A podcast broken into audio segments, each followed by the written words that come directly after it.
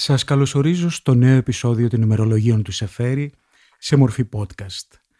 Είναι μια σειρά της LiFO σε συμπαραγωγή με την Εθνική Λυρική Σκηνή και με τη χορηγία της Τράπεζας Πυραιός.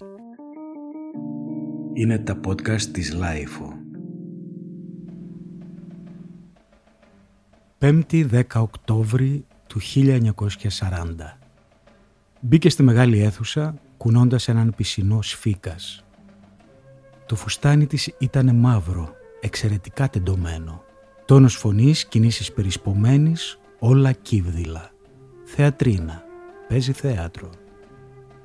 Η φιλενάδα της, η παρακοιμούμενή της, έχει το ύφος νοτιοαμερικάνου πιανίστα του Μονπαρνάς, με μαστάρια.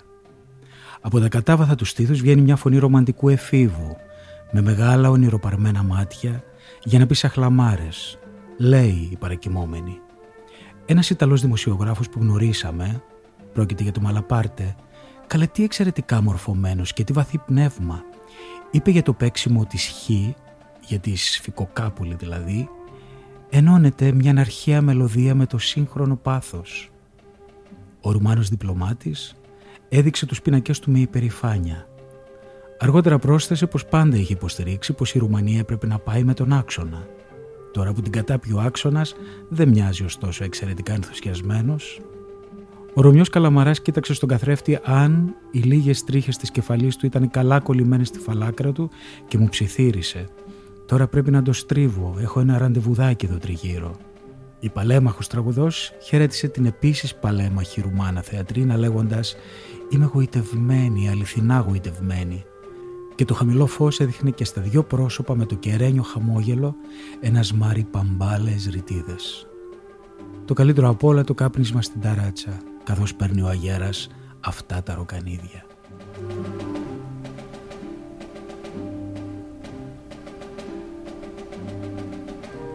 Δεν ξέρουμε που ήταν καλεσμένος και έγραψε αυτά τα πράγματα ο Σεφέρης στις 10 Οκτωβρίου του 1940, πράγματα άκεφα και λίγο επιθετικά. Αυτό που ξέρουμε πάντως είναι ότι συχνά δείχνει την περιφρόνησή του προς τους κοσμικούς και προς τους επιφανειακούς τρόπους των πάρτι και τις ψευτοευγένειές του όπως συχνά επίσης ε, μιλά με επιθετικότητα για την εμφάνιση ορισμένων γυναικών που δεν του αρέσουν. Συχνά πυκνά τις κοροϊδεύει ως πολύ άσχημες, άχαρες, μέγερες, ενώ δεν δείχνει καθόλου να τον απασχολεί κάτι τέτοιο για τους άνδρες ή για τον ίδιο ακόμα.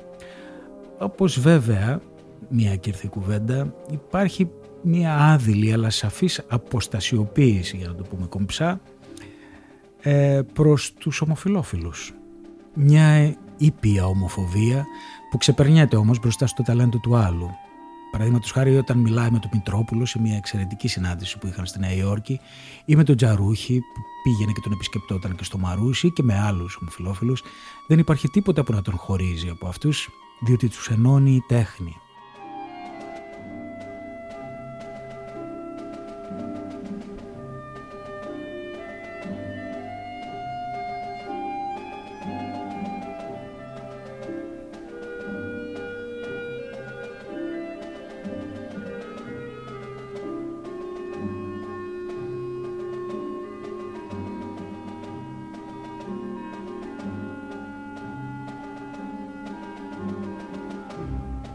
Πάντως είναι επικίνδυνα πράγματα αυτά να τα λέμε τώρα, ειδικά στην αγριεμένη μας εποχή, γιατί όταν δεν τα τοποθετείς στο ιστορικό και κοινωνικό τους πλαίσιο, νομίζω κάνεις κάποιο λάθος.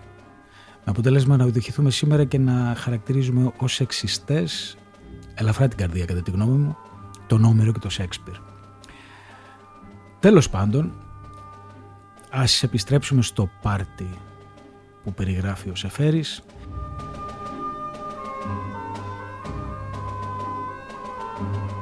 Ποια είναι η παλέμαχος τραγωδός που λέει, η οποία είναι και λεσβία, πάλι δεν ξέρουμε.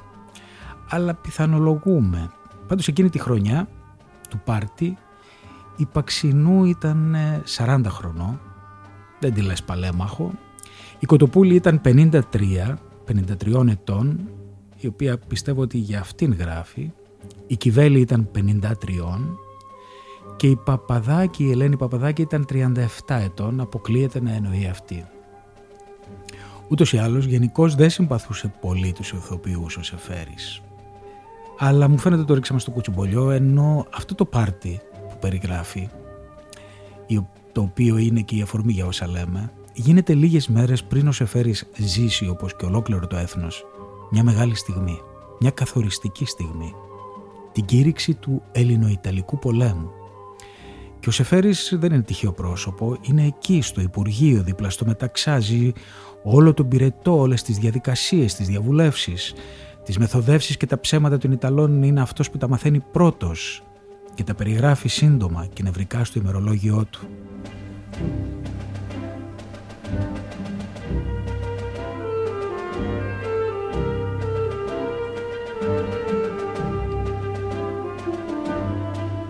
Πούμε όλα αυτά που θα σας διαβάσω τώρα γίνονται το βράδυ της 26ης Οκτωβρίου του 1940 ενώ στην Ιταλική πρεσβεία γινόταν τότε μια δεξίωση για να ρίξουν και στάχτη στα μάτια προς τιμήν του γιου του Πουτσίνη με αφορμή το ανέβασμα της Madame Butterfly στην Αθήνα. Η κοδεσπότης είναι ο περίφημος Γκράτσι, ο οποίος ξέρει τι ακριβώς επέρχεται, περιμένει από στιγμή σε στιγμή την νότα την Ιταλική να πάει να τη διαβιβάσει, ωστόσο υποδέχεται τους Έλληνες καλεσμένους, μιλώντας υποκριτικά για την Ελλήνο-Ιταλική φιλία. Πάνω στο τραπέζι εκείνης της βραδιάς υπάρχουν δύο σημαίες χιαστή, η ελληνική και η ιταλική, να υποδηλώσει τους βαθείς δεσμούς των δύο εθνών ένα καρογκιουζλίκι κανονικό υπό τους ήχους της όπερας του Πουτσίνη.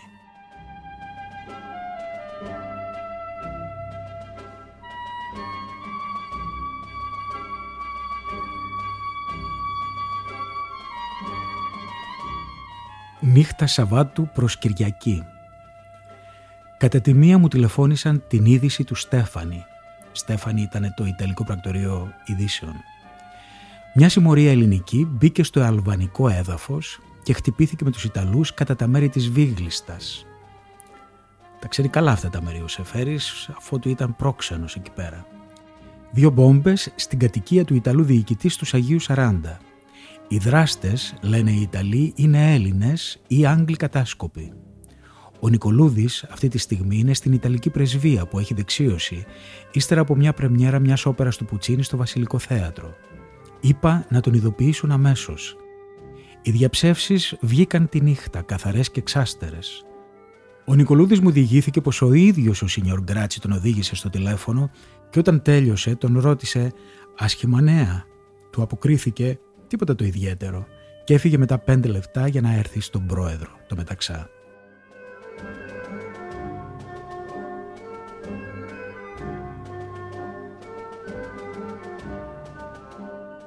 Καταγραφή της επόμενης μέρας, Κυριακή πρωί 27 Οκτωβρίου.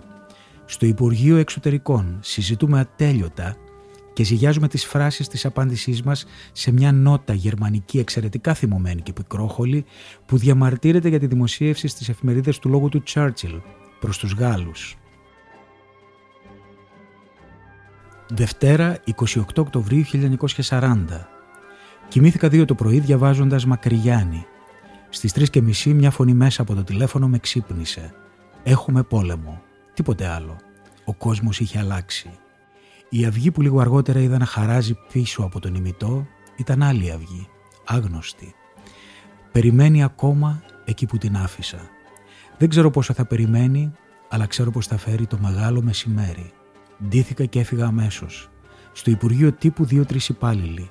Ο Γκράτσι είχε δει τον μεταξά στις τρεις του έδωσε μια νότα και του είπε πως στις 6 τα Ιταλικά στρατεύματα θα προχωρήσουν.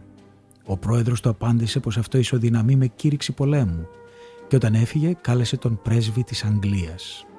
Αμέσως έπειτα πήγα με τον Νικολούδη στο Υπουργείο Εξωτερικών. Ο πρόεδρος, ο Μεταξάς, ήταν μέσα με τον πρέσβη της Τουρκίας. Διάβασα τη νότα του Γκράτσι. Καθώς ετοίμαζα το τηλεγράφημα του Αθηναϊκού Πρακτορείου, μπήκε ο Τούρκος πρέσβης για να ειδεί τη νότα και σε λίγο ο πρόεδρος με όψη πολύ ζωντανή.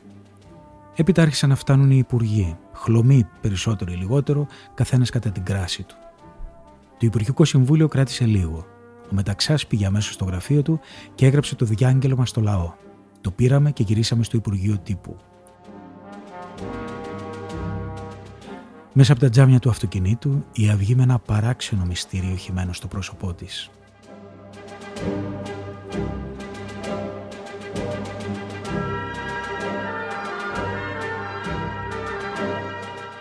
Έγραψα μαζί με τον Νικολούδη το διάγγελμα του Βασιλιά Καμιά δακτυλογράφος ακόμη. Πήγα σπίτι μια στιγμή και το χτύπησα στην γραφομηχανή μου. Η Μαρό μου είχε ετοιμάσει καφέ. Γύρισε στο Υπουργείο καθώς φύριζαν οι σιρήνες. Στη γωνία Κιδαθηναίων μια φτωχή γυναίκα με μια ιστερική σύσπαση στο πρόσωπο. Τώρα όλοι ήταν μαζεμένοι στα υπόγεια της Μεγάλης Βρετανίας. Ο βασιλιάς με ύφος νέου αξιωματικού υπόγραψε το διάγγελμά του και φύγαμε.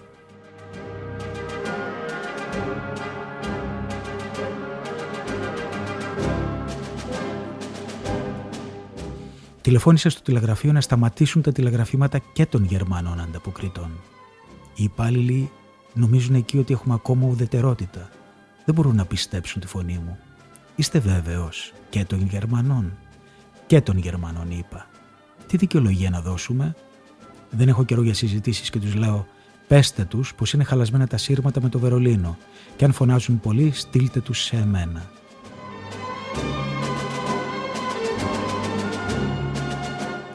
Πήρα και έδωσα το πρώτο πολεμικό ανακοινωθέν μας και κατέβηκα στους δρόμους για να ειδώ τα πρόσωπα. Το πλήθος έσπαζε τα τζάμια των γραφείων της Αλαλιτόρια.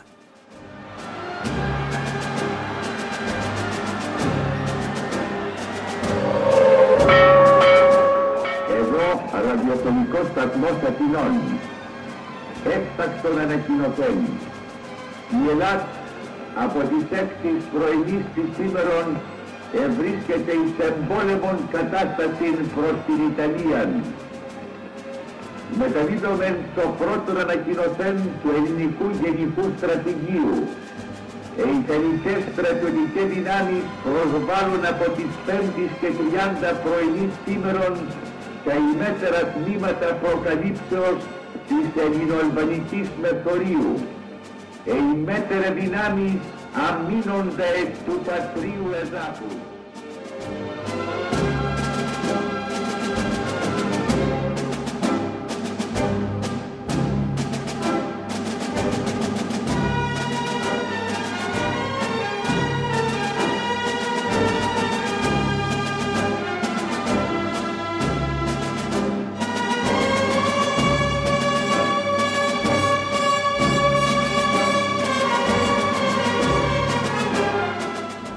Στις 6 το πρωί λοιπόν ακούστηκαν οι σιρήνες, ο Μεταξάς είπε το ιστορικό όχι του ή κάτι παρόμοιο.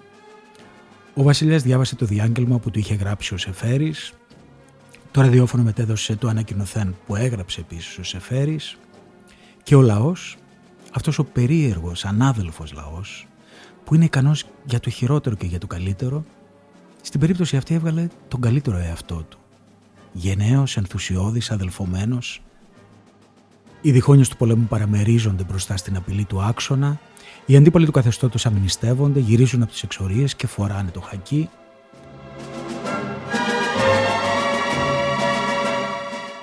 Από όλο αυτό μεταξύ αναδεικνύεται από δικτάτορας μέσα σε μια μέρα, μέσα σε μια νύχτα μάλλον, από δικτάτορας σε μεγάλο τολμηρό ηγέτη που ενώνει τους Έλληνες και μένει ο μόνος κυρίαρχος του παιχνιδιού αλλά δεν αντιλαμβάνεται κάτι που θα γράψει ο Σεφέρης λίγο αργότερα στο χειρόγραφο 41, ένα χρόνο μετά, ότι η 28η Οκτωβρίου δεν επικύρωνε αλλά καταργούσε τη δικτατορία της 4ης Αυγούστου.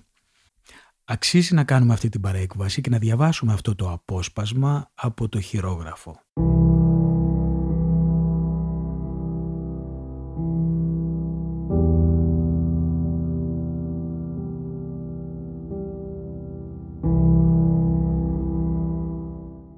Μέρες που άρχισε ο πόλεμος στα σύνορά μας, συλλογιζόμουν συχνά τις φάσεις και τις μεταπτώσεις της μοίρας του ανθρώπου που είχε πει το όχι στις 3 το πρωί στο πρεσβευτή της Ιταλίας.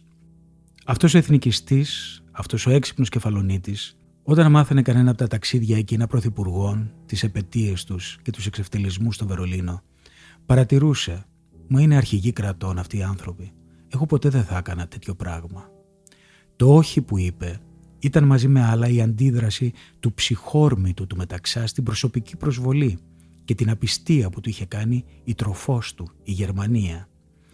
Δυστυχώς ένα παραπλήσιο ψυχόρμητο, το ψυχόρμητο της φατρίας, αποδίδω και ένα άλλο γεγονός που είχε καταστρεπτικά αποτελέσματα για τον τόπο.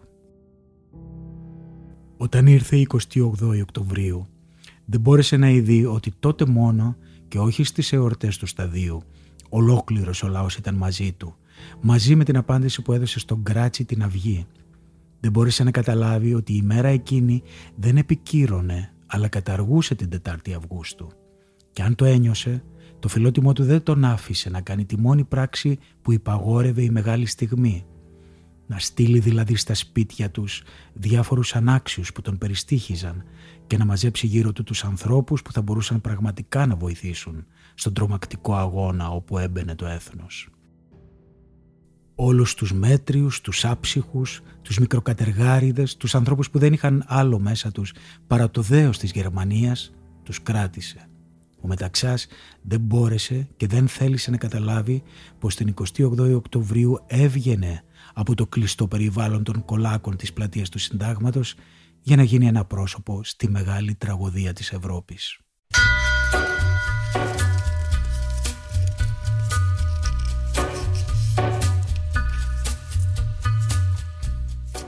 Οι μέρες εκείνες είναι μέρες πυρετού. Γνωστοί και φίλοι του Σεφέρι αρχίζουν και φεύγουν για το μέτωπο και αυτός ήδη από τα πρώτα σημειώματά του μετά την κήρυξη του πολέμου δείχνει λίγο μαγκωμένος, λίγο μουδιασμένος σαν να αναρωτιέται τι κάνω τώρα εγώ εδώ σε αυτό το γραφείο. Όταν ο Ελίτης, ο Θεοτοκάς, ο αδελφός του, ο Δέλτα Γιώτα Αντωνίου, ο ποιητής, που τον αγαπούσε πολύ και του οποίου το πλοίο βυθίστηκε επειδή το πολεμικό ναυτικό το έβαζε να κάνει δρομολόγια που δεν τα άντεχε.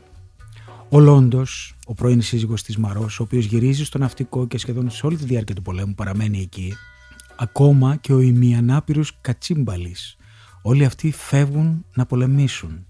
Είναι ένα αίσθημα ενοχής που διακρίνεται κάπως, που θα τον ακολουθεί όλα τα χρόνια του πολέμου. Ωστόσο δεν θα κάνει και τη μεγάλη κίνηση που τόσο ζαχαρώνει, αντιθέτως το Φεβρουάριο που θα τον καλέσουν να καταταγεί. Το Υπουργείο Εξωτερικών θα μεσολαβήσει για να τον αφήσουν εκεί που βρίσκεται, στο γραφείο του. Εκεί είναι λέει χρήσιμος. Αυτός όμως νιώθει κάπως διαφορετικά. Take a little walk to the edge of town and go across the track Where the viaduct looms like a bird of doom as it ships and cracks Where secrets lie in the border fires and the humming wires. Yeah, man, you know you're never coming back. Past the square, mills, past the stacks. On a gathering storm comes a tall, handsome man in a dusty black coat with a red right hand. Παρασκευή 1η Νοεμβρίου 1940 στο ξενοδοχείο Μεγάλη Βρετανία που έχει μεταβληθεί σε ένα μεγάλο μελίσι Υπουργείων. Στο πάτημα του Υπουργείου Εξωτερικών οι συνάδελφοι βγαίνουν σαν ποντικοί από τις πόρτες μέσα στους σκοτεινούς διαδρόμους.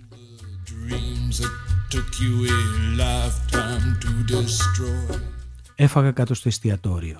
Στη μεγάλη σάλα λίγοι αξιωματικοί, λίγοι διπλωμάτες, ένας-δύο υπουργοί, ο αρχιστράτηγος μόνος στο βάθος, ονειροπόλος, ο Άγγλος στρατιωτικός ακόλουθος με στολή εκστρατείας μαζί με ένα στρατηγό που ήρθε σήμερα, δημοσιογράφοι.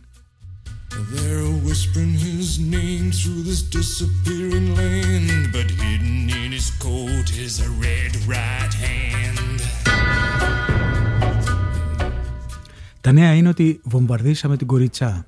Υποψιάζονται κινήσεις των Ιταλών για την Κέρκυρα. Κάποιοι μιλούν κιόλας για νησιωτικό κράτος.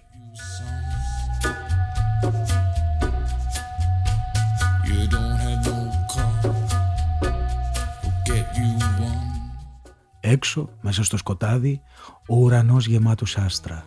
Τον κοιτάζω σαν ξένος.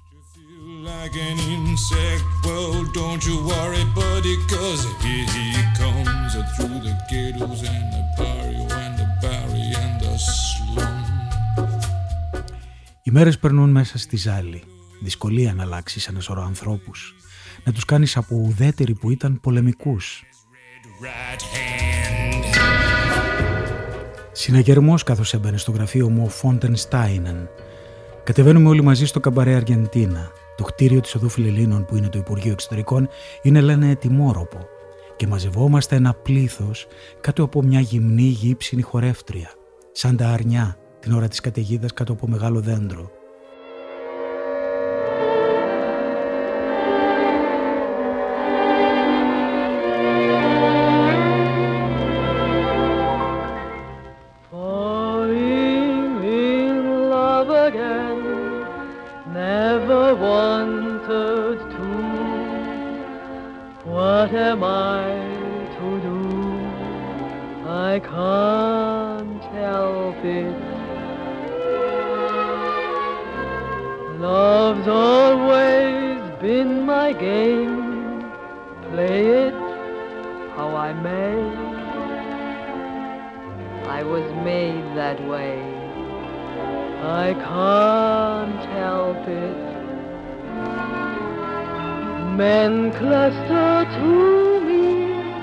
like a moth around the flame.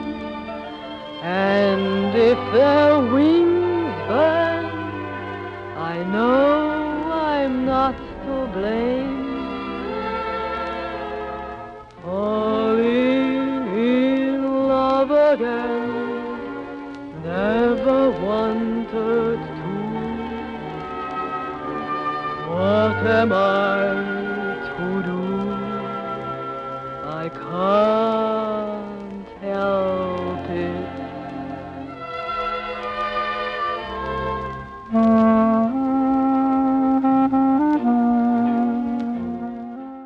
Στάινεν είναι μαζί μου, μου εξηγεί.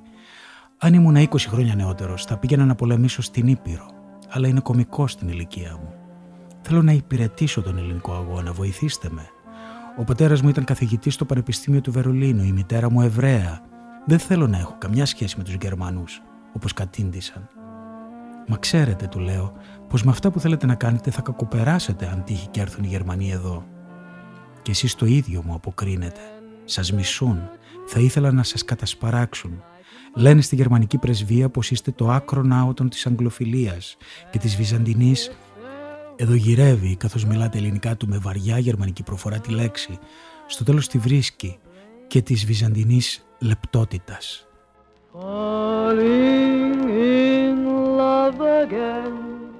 Κατά βάθος του λέω είμαι σίγουρος πως εκτιμούν έναν άνθρωπο που αγωνίζεται για τον τόπο του οι αληθινοί Γερμανοί θα σας εκτιμούσαν, μου λέει.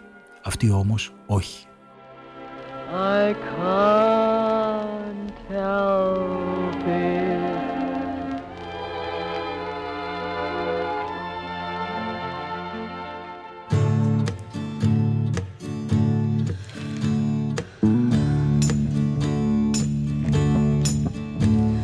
You must leave now, take what you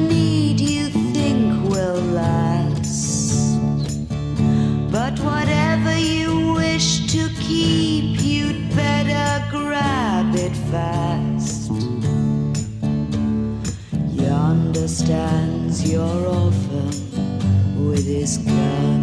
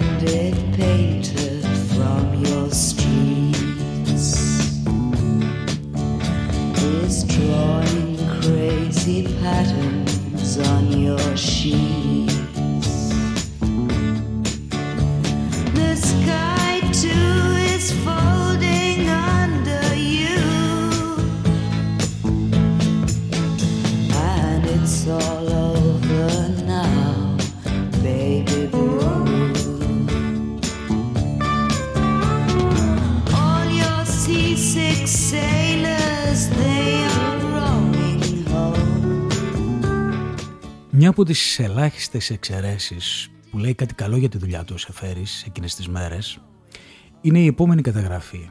Οφείλεται πιθανόν και στο νικηφόρο κλίμα στο μέτωπο. Οι Έλληνες απροσδόκητα νικούν κατά κράτος, αποθούν τους Ιταλούς πέρα από τα αλβανικά σύνορα. Υπάρχει ενθουσιασμός μεγάλος στις εφημερίδες, στους δρόμους και ίσως ο Σεφέρης νιώθει ότι κάτι κάνει καλά η κυβέρνηση και συνακόλουθα και αυτός.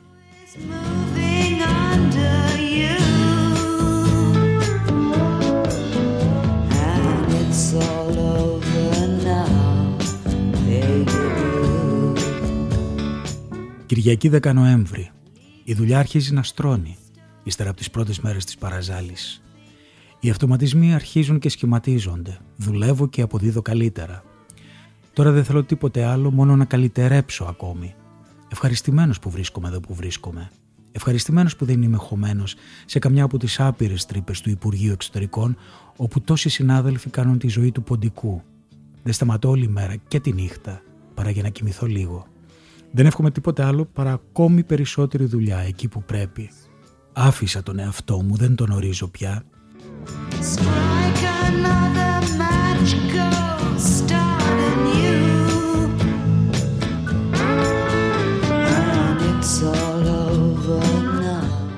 Νίκες όλες αυτές τις πρώτες μέρες του πολέμου, απίστευτα πράγματα που κανείς δεν τα περίμενε.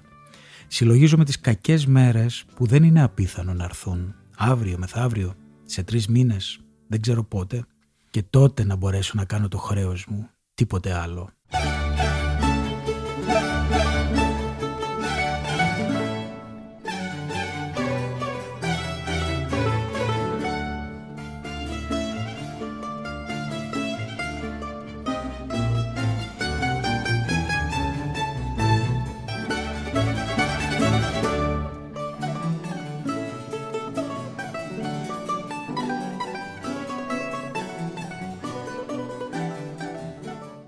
Είπαμε πριν ότι μπορεί κανείς να διακρίνει, ιδίως αν έχει διαβάσει όλα τα ημερολόγια, γιατί αυτό θα φανεί και θα εξελιχθεί περισσότερο στις επόμενες καταγραφές, αυτό το ελαφρύ αίσθημα τύψης, ενοχής του σε φέρει, ότι δεν πήγε στο μέτωπο. Υπάρχουν όμως και χειρότερα από αυτό. Υπάρχει και ο Σικελιανός, ο άγγελος Σικελιανός, ο πάντα πομπόδης, ο πάντα αυτοκρατορικός, ο υπερβολικός, ο πέρα από τα μέτρα της ζωής, Τέλος πάντων, ο άνθρωπος αυτός που θέλει λέει να πάει στο μέτωπο, αλλά να πάρει μαζί και τη γυναίκα του, γιατί η καημενούλα τον αγαπάει πολύ και θα πάθει χωρίς την παρουσία του.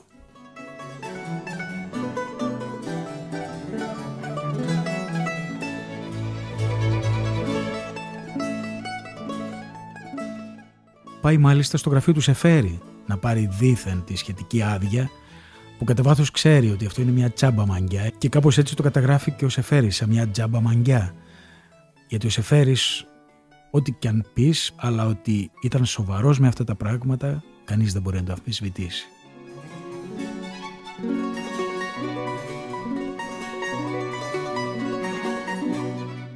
Θα σας διαβάσω λοιπόν αυτά που είναι η τελευταία καταγραφή του τρίτου τόμου των ημερολογίων του που μεταδίδει με τον καλύτερο τρόπο το υπέροχο κλίμα εκείνων των ημερών και την ανάταση που ένιωθε και ο ίδιος ο Σεφέρης βλέποντας τον ελληνικό λαό να συμπεριφέρεται με μια απροσδόκητη σοβαρότητα και οριμότητα.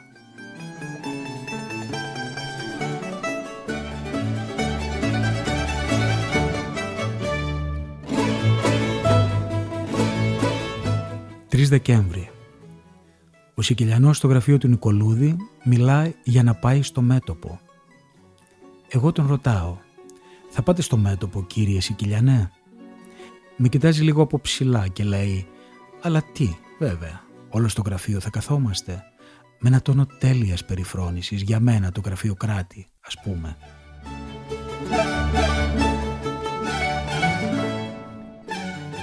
Προχτές στο γραφείο μου ξανάρχεται ο Σικελιανός, λέει Ας επωφεληθώ αυτής της ατμόσφαιρας κομφεσιονάλ. Δεν ξέρω πώς να σας πω ένα πράγμα. Η Άννα μου θέλει να έρθει μαζί μου. Μου λέει πως θα πεθάνει αν πάω μόνος. Αγαπιόμαστε και είμαστε πολύ δεμένοι για πάντα. «Και εσείς τι λέτε» τον ρωτάω. «Θέλετε να έρθει» «Μα αφού μου το ζητά» απαντά. «Μα ξέρετε υπάρχουν κίνδυνοι. Δεν γίνεται αλλιώς, λέει. Μου ξεφεύγει κάτι ηρωνικό. Η ηρωή τη ελληνική επαναστάσεω. Αυτός απαντάει σαν να έχω κάνει γκάφα. Όχι φίλε μου, η ηρωίδα του Σικελιανού. Σήμερα πηγαίνω και διαβιβάζω την επιθυμία του Σικελιανού στον Νικολούδη. Απαντάει. Δεν γελιοποιώ το μέτωπο. Να πάει μόνος του ή να μην πάει καθόλου.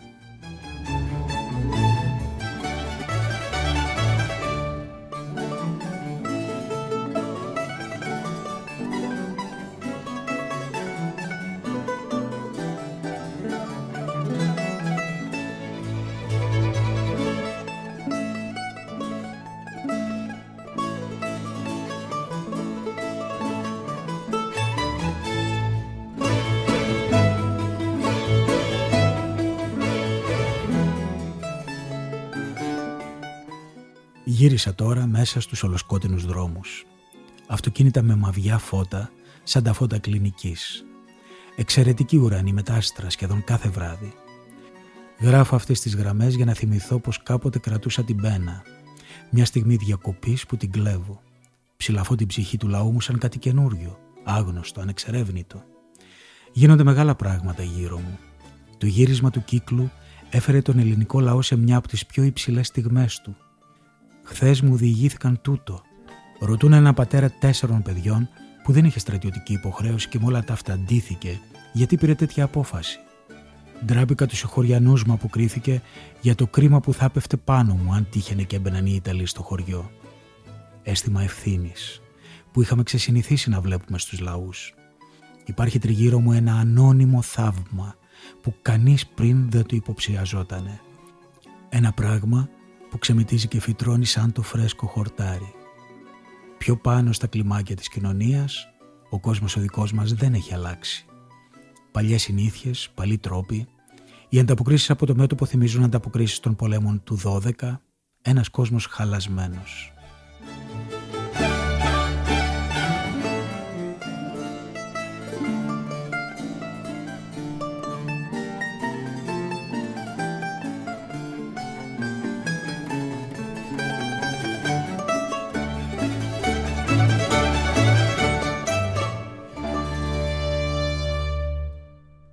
Εδώ τελειώνει και αυτό το επεισόδιο από τη σειρά της LIFO με τα ημερολόγια του Σεφέρη σε μορφή podcast.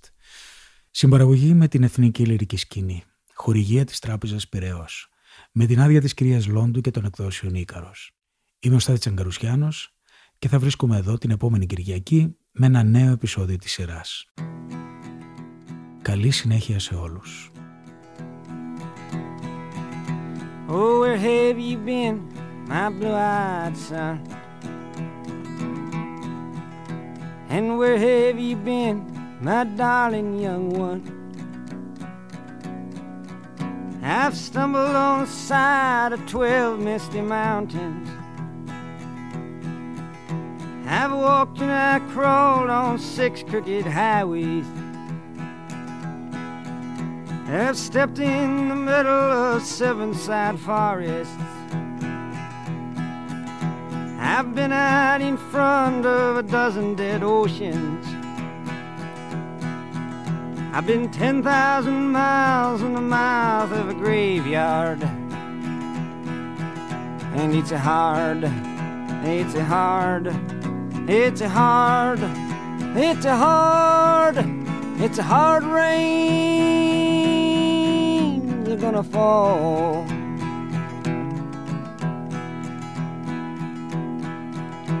Oh, what did you see, my blue-eyed son? And what did you see, my darling young one? I saw a newborn baby with wild wolves all around it. I saw a highway diamonds with nobody on it. I saw a black branch with blood that kept dripping. I saw a room full of men with their hammers a bleeding.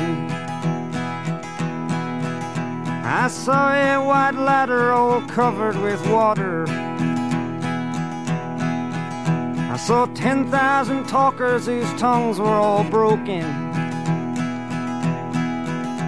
So guns and sharp swords in the hands of young children. And it's a hard, it's a hard, it's a hard, and it's a hard, it's a hard rain. They're gonna fall.